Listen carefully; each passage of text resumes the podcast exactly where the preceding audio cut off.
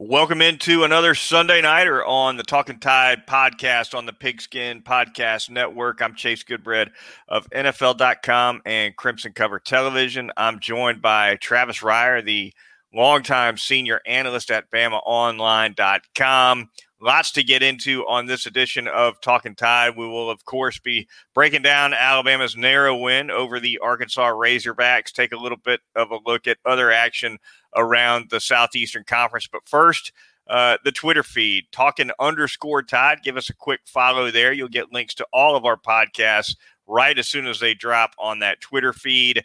Get us on YouTube, get us on Facebook. We are live and recorded at both of those places. Our web host is megaphone.com, and you can get Talking Tide on any podcasting app you please, pretty much, including Apple Podcasts. Quick thank yous to our sponsors. North River Dental Associates, Peterbrook Chocolatier of Tuscaloosa, and DraftKings. More on them a little later in the program. Travis, we jump in uh, to recap a wild affair at Bryant Denny Stadium between Alabama and Arkansas. The final score 42 to 35. And, you know, we'll look at the offense first, we'll look at the defense second. And those are two very, very different tales, aren't they? They are historic night for Bryce Young as he sets the single game passing record at Alabama with 559 yards and five touchdowns and more just tremendous play from Jameson Williams and John Metchie. If there's a way to have an under the radar 173 yard receiving game, I think he had it. So a lot of good stuff in the passing game on offense. Brian Robinson goes over 100 yards. Really, the ingredients that have I told you all those things going in. You figured Alabama would win by at least two scores, right, Chase? Yeah, yeah, no doubt. The, the offense was was as dominant as it could have been. It started and ended with Bryce Young. He has just been absolutely phenomenal. You and I, Travis, are old enough to remember when getting a really good quarterback in Alabama was not an easy thing to do. And, and here you have this run now, but you know, going back behind Bryce Young to Mac Jones, behind Mac Jones to Tua, behind Tua to Jalen Hurts. Quite a string if you look back on it. Yeah, you look at his passing yardage, even just for Saturday against Arkansas. There's been some Alabama offenses that went a month without throwing for 559 yards, Chase, and five touchdowns. I mean, and I'm not talking about like in the 50s or the 60s or the wishbone era under Paul Bear Bryant. I'm talking about, as right. we knew very well, the early 90s, we saw some Alabama teams struggle to put up, you know, that type of output throwing the football in, in four games. It's been quite a run of quarterbacks at Alabama, and it certainly looks like Bryce Young is uh, carrying the mantle as best as it can be carried. As you mentioned, a school record breaking 559 yards. I think the uh, eh, they had him at 561 and snatched two away from him, I guess, by the time the official scoring got counted. Can't blame him for that. When you ring up that many yards, it's easy to miss one or two, I guess. Yeah, and he did it on just 40 attempts. That's what I like. So yards per attempt up over 13. This wasn't Mike Leach style, okay? This wasn't like 67 attempts for 559. Right. This was 40 attempts for 559. That makes it even more impressive. And, you know, even though Brian Robinson had a good day, there wasn't a ton of balance. I mean, Alabama, I think, averaged 3.1 yards for rush, which is certainly nothing special. Sam Pittman would have taken that all day as an average per carry. Uh, and and yet that Arkansas secondary just absolutely could not stay with Williams or Metchie. Young just picked that zone defense apart. They did get some pressure on them. They had four sacks of Bryce Young. I think they had four or five pressures as well. Although the pressure to statistic, I don't, I'm not sure that uh, is compiled as consistently or as accurately as, as maybe it should be. It's subjective, right? Uh, but nevertheless, they did get some heat on Bryce Young, and there wasn't a ton from the running game, and yet he he still just throws right over the top of that Arkansas secondary. What a mess for uh, the defensive backs coach if you're uh, on that Razorback staff. Yeah, it's tough because with Jameson Williams in that offense and the way Bryce Young is evolving and continuing to improve as a deep ball thrower, zone defense doesn't discourage them usually, you know, you play cover three or something like that, and you know, an offense will say, "Well, we got to stay underneath and just take what the defense gives us." No, right. they want to take the top off. They're still going to take their shots, and they did it on multiple occasions Saturday afternoon. And yeah, I thought Arkansas got outside of themselves a little bit defensively. They did try to man up from a, a, a time to time uh, and bring some pressure because that's sort of the blueprint that's been out there really since the A and M game. But man, when Montaric Brown, though the Arkansas corner, who's probably Arkansas's best corner, tried to go man against Metchie or Jameson Williams, it, it didn't end very well for the Razorbacks. It was ugly. It, it, it was something else. Uh, guys running wide open in that secondary. Bryce Young uh, finding them quickly and easily, and and tucked it a few times as well. Impressively, I thought. You know, and and, and on a night when he throws for five fifty nine. Uh, the rushing exploits of, of Bryce Young naturally might get overlooked, but he's picking his spots, I think, wisely on when to tuck it, Travis. And he's uh, he's very effective with it. He's really good at making the first guy miss. He's a one cut and get upfield kind of scrambler when he decides to tuck it, a la Jalen Hurts. Uh, certainly not as strong or as powerful uh, as Hurts, but similar to Hurts in that he's decisive, right, when he tucks the football and, and does a good job with that. He does, and really lost two of his most impactful runs of the game. He lost a scramble to a hold on Darian Dalcourt um, earlier in the game, and then he lost a touchdown run in the third quarter uh, to a Damieon George hold. So, and that was big in the third quarter because they end up going from potentially scoring there to a few snaps later, he takes a sack, which was probably his worst play of the game. He took the sack for a 16 yard loss. That ended up pushing Alabama to you know, a 47 yard field goal attempt by Will Reichard. Reichard comes up a yard short. Uh, that was a really tough sequence. And it was one of more than a few, it seemed like, in the game, Chase, that really extended the game and kept the game alive for Arkansas.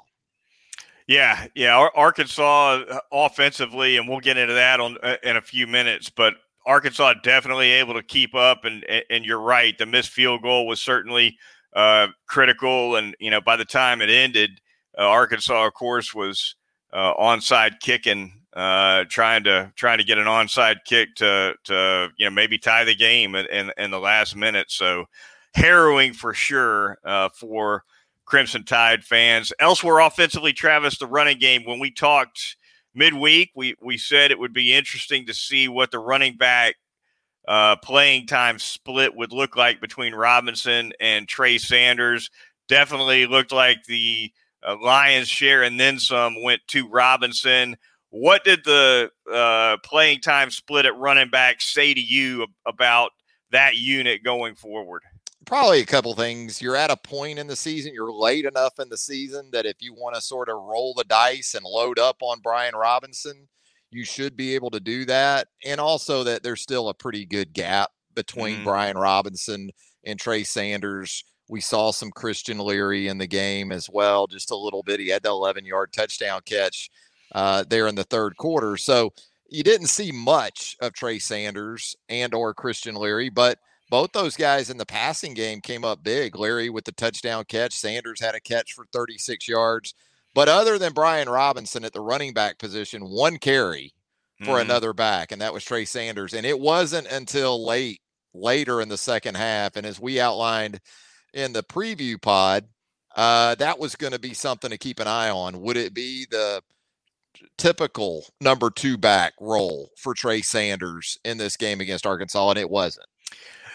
I thought the flow of the game factored in there as well in terms of being a little bit telling, right? Because if it had been a 48 to 14 kind of game, then you really wouldn't have much of it. You'd see Sanders sure. early. You really wouldn't have a feel for where the trust was. But with this game being tight, being back and forth, kind of exposed a little bit where this coaching staff is at with Brian Robinson. Yeah, it, it wasn't. It wasn't scripted into yeah. the plan. You're right. It was it, it, at some point you had to spell Brian Robinson a little bit. Um, and they did that. And look, they still got some production out of a couple of guys. But no, to your point, yeah, absolutely. I, I don't think they went into Saturday feeling like, okay, you know, we can get Trey a couple series in the first half, couple series in the second half, and kind of, you know, have a plan for that. The plan, right, was was number four. It was the Mike Tyson plan. Everybody's got one until you get socked in the mouth. and man, Brian Robinson, you look at the numbers, and you know he he doesn't average more than five yards per carry. He's not going to do the things that Najee Harris has done, or Josh Jacobs, or Kenyon Drake, or uh, those guys. But just continues to be really solid. Takes care of the football mm-hmm. first and foremost. And then we talked about something else too, in a part of this that's in, in all in all of it because Bryce is, you know, so central to their chances of a championship and what he does, pass protection. You know, mm-hmm. there were four sacks in the game for Arkansas. I thought a couple times Bryce held the football a little bit, um, including that 16 yard loss there in the third quarter. Um, and then a couple times, guys like Damieon George uh, making that start at right tackle early in the game, he just gave up a clean win. But but uh, otherwise, you know, it it was a solid game from Brian Robinson. 122 rushing yards. He had some uh, some things he did in the passing game as well, not just as a protector but as a receiver. Defensively for Alabama, Travis, obviously a lot to go back and uh, dissect for this coaching staff as they break down the film. They're going to have uh, there's going to be a lot of red ink on it. There's no doubt about it. Uh, Arkansas ends up with 468 yards of total offense. KJ Jefferson, the quarterback, played pretty much his best SEC game of the season against Alabama. Threw for 326 yards. It was at his numbers against Alabama were quite similar to his numbers against Ole Miss. Those are yeah. his two those are his two best SEC games of the year. Threw for 326 in both games. Threw for three touchdown passes in both games. High completion percentage in both games. Uh, uh look, he he's not a bad quarterback. He's not a world beater either, either, Travis. A lot of defenses not as talented as Alabama's held KJ Jefferson down this year. Yeah, they have. And, you know, first and foremost, we knew Alabama defensively needed to take care of the Arkansas run game. And I feel like they did that for the most part. Arkansas averages 2.6 per carry on the ground, 110 rushing yards. Jefferson didn't hurt them with his legs. Uh, Trelon Smith was kind of the third back for Arkansas in this game, which just a month and a half ago or so, he was Arkansas's top back. But three capable backs for Arkansas. Alabama did a pretty good job against those three guys uh, and Jefferson.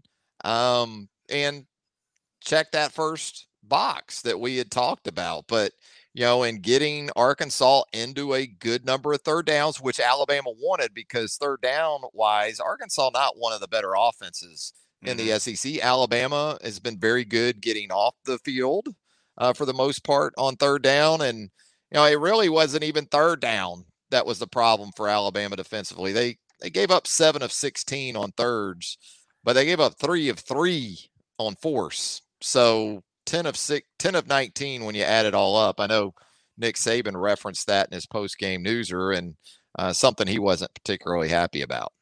Yeah, one of those obviously a fake field goal. Alabama uh, gets bitten once again by that jump pass. Happened against uh, LSU on a special teams play as well. I think that was a fake punt, not a fake field goal, if I recall right. correctly. But nevertheless, uh, Arkansas. I would imagine Arkansas saw that on the LSU tape and said, "Why not?" Right? I mean, it was a pretty fairly similar play. It was, and you had the same guy kind of in the middle there, and Henry To'oTo'o, and uh, you watch it, and yes, DeMarco Hellams got picked off by the official, and that's something else that Nick Saban referenced post game. But I thought Henry somehow, some way, got influenced either by the run action by the by the holder slash punter. Um, you also had a wing back come across the formation after the snap. I, I, don't know what he was keying, but the middle of the field was vacated.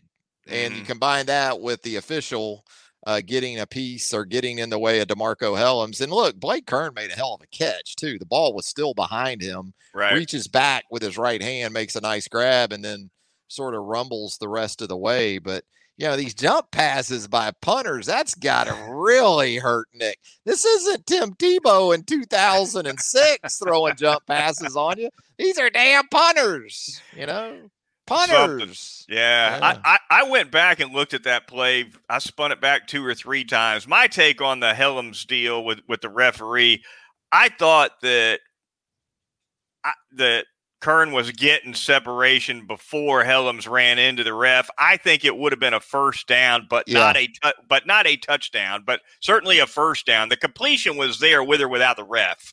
Uh, but I, but certainly I think Hellams would have run him down and kept him out of the end zone at least had the ref not been in the way. You're in field goal safe.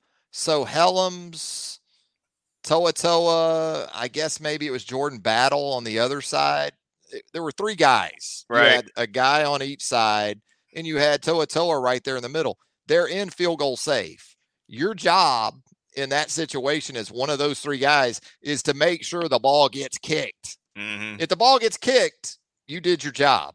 Yeah. You know, and so yeah, I, I don't want to hammer anybody specifically too much, but I'm pretty sure the middle of the field wasn't supposed to be vacated to the extent where somebody's running behind you. So yeah, they had a breakdown there, no doubt. Will Anderson, another monster game for him. Uh, he comes up every single week, Travis, now sitting with 13 and a half sacks on the year, 26 and a half tackles for loss. Uh, Henry To'oTo'o with a couple of sacks. He's starting to ring it up a little bit with the blitz here down the stretch as well. Pass rush for Alabama. Uh, pretty pretty strong overall. I I feel like you know to to me the four man pass rush without any blitz and still kind of relies a little too heavily on Anderson. I know yeah. Phil Mathis has got five, six sacks somewhere in that neighborhood. He's been fine on the interior, right. uh, but Anderson's the guy. There's no doubt. No, they, they don't get enough out of their four man pass rush. They still don't get enough to me when they bring five. Mm-hmm. Um, a lot of times their their their games don't get home enough. Um, you know the, the stuff that they like to do up front. So yeah, it's sort of Will Anderson and everybody else continues to be that. You're right about Phil. He's he's done some pretty good things on a consistent basis, but there's no Jonathan Allen right. in that group to be sure. So um, you know, Toa I, here's the thing with To'oTo'o and Christian Harris. I thought they played pretty well when you consider that again, the primary objective for the front seven was the Arkansas run game. I thought they did pretty well with that. Now, if you want to say that Henry had some responsibility in that that fake field goal, then uh, you're bleeding over into special teams for me. Although technically the defense was still out there, but yeah, I thought you know again front seven played well, but in terms of pass rush, uh, I know we're going to get into the secondary, but they don't help those guys enough either. They they're not consistent enough in getting pressure, as you outlined, more so with just four guys than than even five or six. Yeah, as for the secondary, the, at this point in the season, right here before Thanksgiving, the defense is what it is, right? I, I don't, yeah. I, it, it's too late for cleanup. I, I, think at this point, you expect Alabama to have a couple of busts. You expect Alabama to give up some points. And the question is whether or not they can ring it up well enough on the offensive side to cover that.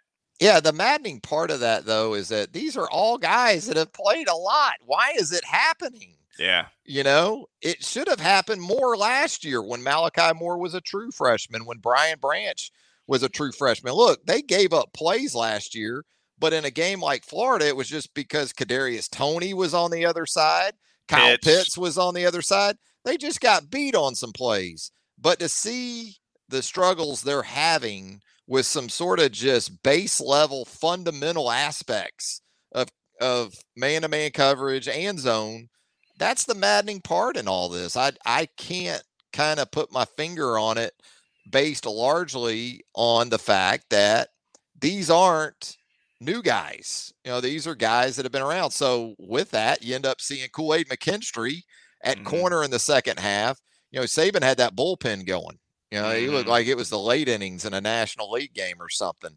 You know, you had Brian Branch come in at star for Malachi Moore. You had Kool Aid McKinstry come in for Josh Jobe uh, at that left corner spot. And Jobe's been dealing with, I guess, some turf toe or some nagging stuff, but Um, and Hellams has been beat that, up all year, and Hellams has too. But that doesn't that doesn't have anything to do with you whiffing in press coverage on the line of scrimmage. So, it, eh, absolutely, to be 11 games in and going into the Auburn game and sort of now wondering, well, who's going to start at star this week? Who's mm-hmm. going to start at left corner? And, and based mostly on performance than injury, that's just something I didn't anticipate back in in August. Eight, one seventy nine, and two. That's the line that Treylon Burks put up for Arkansas. Pretty much as good a line as Williams or Metchie. Only difference was Alabama had two receiving lines like that. Arkansas yeah. had one. Uh, and Burks is no chump. Burks is going to play in the NFL. I don't know that he's on a Toney slash Pitts level, but he's a darn good college player. He'll play in the NFL. Won't surprise me if he's an early pick. You know, maybe a uh, maybe a second rounder or so. Talented kid, pretty. What's he going to run? Athlete. Right, he's six yeah, three, two twenty. You know, what's this guy going to run? But you know, you had those same questions about guys like uh, maybe not AJ Brown. Right. Um, you had that question about. Maybe he ends up being that kind of guy. You know, there's room for you if you got the size to win in traffic, right? Uh, you just, as you've noted before, it also says something if you're constantly in traffic. Why are you in traffic? Yeah. but uh, uh, yeah, Burks is a heck of a player. Speaking of Burks, I don't know if you caught this or not, but on that final onside kick with a minute to go, Will oh, Anderson gosh. made one thousand percent sure that Treylon Burks would not recover that Burks. onside. Kick. Play your ass off the whole game and on an onside kick, just get you find yourself out. basically going up against Will Anderson. That's just not the place to be. Yeah, Will, he pretty much detonated poor Treylon there on that onsider. I feel sorry for the staffer on that Arkansas oh, sideline. Well, he landed in Sam too. Pittman's lap just about. There was like two or three of them. It looked like a, it looked like uh, Pete Weber, the Pro Bowler, going after a 7-10 split. You know, like it's what Treylon Burks looked like going into those pins over there on the sideline. You got to think somebody over there had told Anderson, "Look, anybody but Burks, right?" So, hey, if I was Treylon and I saw that, I'd have probably slid. nah, not today, Coach. Not today. Oh, mercy. All right. That uh, will do it for our recap of the Alabama Arkansas game. Going to thank a couple sponsors here on the Talking Tide podcast. Going to start out by telling you about North River Dental Associates and Dr. Jack Smalley. 1100 Fairfax Park, right off of Watermelon Road, is your convenient location. The phone number 752-3506 or you can go to northriverdentist.com to make an appointment. They're going to have you in and out of the chair, actually in and out of the building when it comes to a routine cleaning in less than an hour and whatever kind of dental help you might need, they got you taken care of. Along with the great cleanings, they've got the pediatric dentistry, cosmetic dentistry, laser dentistry, endodontics, dentures, whatever your needs, they'll get you taken care of. The popular teeth whitening services, they can take care of you in that regard. And of course, they're also doing uh, Botox and Juvederm treatments over at North River Dental Associates. Going to tell you about Peterbrook Chocolatier, also in the Indian Hill section of Tuscaloosa. Peterbrook Chocolatier, 15 years in business there in Tuscaloosa, Alabama. Heather Ryer, pretty proud of that one. Yeah, but Paula, Jimmy, the rest of the crew there at Peterbrook Chocolatier, they do an outstanding job and they're going to take great care of you this holiday season. Not too late, getting late into November, but you can still get in those Christmas orders at 205 752 0211 or simply make a trip by there. I bet you can't leave there. I bet you can't go in there and leave without a treat of some kind. Come on, Peterbrook Chocolatier, 1530 McFarland Boulevard North. I've never walked in there and walked out empty handed. Not one time. Not one time. Uh-huh. So uh-huh. Hard uh-huh. to beat it uh-huh. At Peterbrook Chocolatier. Finally, going to tell you about our corporate sponsor. That would be DraftKings. Now, when you bet on any NFL game this week with the DraftKings Sportsbook, the official sports betting partner of the NFL, new customers who bet just $1 on either team to score can win a $100 in free bets. When a team scores, you score. Now, if the sports book isn't available in your state, DraftKings doesn't let, you down. Everyone can play for huge cash prizes all season long with the DraftKings daily fantasy sports contests. DraftKings also giving all new customers a free shot at millions in total prizes with their first deposit. So download the DraftKings Sportsbook app now. Make sure you use the promo code TPPN. That's the Pigskin Podcast Network acronym. Bet $1 on either team to score, win $100 in free bets. If they score, you score with promo code TPPN right now on the DraftKings Sportsbook, the official sports betting partner of the NFL. And Travis, with that, uh, a quick look around the rest of the Southeastern Conference. Really, I think just two games for you and I to touch on in this regard. One has to be that Dan, that Dan Mullen ouster, uh, Mizzou 24, Florida 23. We will also hit on Auburn's loss to South Carolina. That one, uh, 21 17, the final score. But starting with Mizzou and Florida, Travis, uh, UF done with Dan Mullen. Uh, kind of it surprising to me only in that it came unglued for Mullen as quickly as it did. Right? It's almost McElwain like in that the both of them were were looking like they had things moving along just fine through the first I don't know 30 35 games of their tenure and then all of a sudden it just it just goes up in a, a, blaze of glory. It does, and a twelve million dollar buyout due to Dan Mullen, and you knew that this was going to be a year of transition. The thing that I've always said about Dan Mullen that I'm not sure he fully comprehended in taking that job was that this was no longer Mississippi State, where you could have a run up to a challenge for a national championship or a college football playoff spot like Florida had a year ago and then okay, we're going to take another two or three years and then build back up to that. Right. Not at Florida. You yes, in, in Stark Vegas, absolutely you can do that. And you can be a hero in doing it. Because in between you can go to the Liberty Bowl, you can go to uh, the Music City, you can go to those type of games and then work back up to that type of push. Not at Florida. And it shouldn't be acceptable. And you know, things like recruiting rankings matter too. And if you're consistently not living in that top five or eight, like Florida should on an annual mm-hmm. basis, that's not going to go unnoticed either. And something else you can't do, Chase, you can't go two and nine in your last 11 games against Power Five competition. That's not going to work either. So all those things came together. And I don't think Dan Mullen helped himself out in terms of his relationship with the fan base either. Once things started to go bad, there was sort of this condescending tone right coming from Dan Mullen and I think that's who Dan Mullen is and that didn't work out very well either. It, it was more so with the media but the media was asking a lot of the things that the fan base wanted, wanted answers to, to, Yeah. And Dan was pretty uh who the hell are you like right. to ask me, Dan Mullen, about who should be the starting quarterbacks and starting quarterback and things like that? Yeah, uh, phrases like tone deaf and standoffish come to mind. Aloof. Uh, when it comes to uh, how Dan Mullen and you know what I there were plenty of signs of that from him in Mississippi State too. Yes. It just wasn't quite as visible, right? As, as that, it was. And in that little vacuum, Florida. he could do it.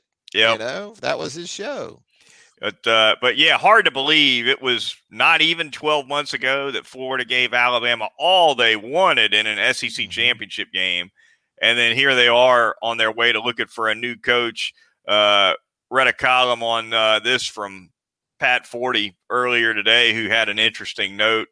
Florida's last three coaches, Travis, have failed to notch 50 games before getting canned. Yeah. Uh, this one's the surprise though, because you figured Mullen would get five years. He'd be a five year guy.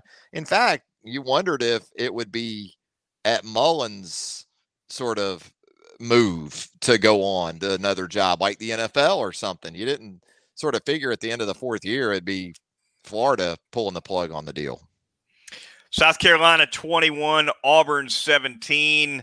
Uh, Finley not sharp in this one. I didn't get a chance to see as much of it as I wanted to. I did uh, watch bits and pieces of it. Your thoughts on Auburn's performance against the Gamecocks, particularly given that's Alabama's upcoming game.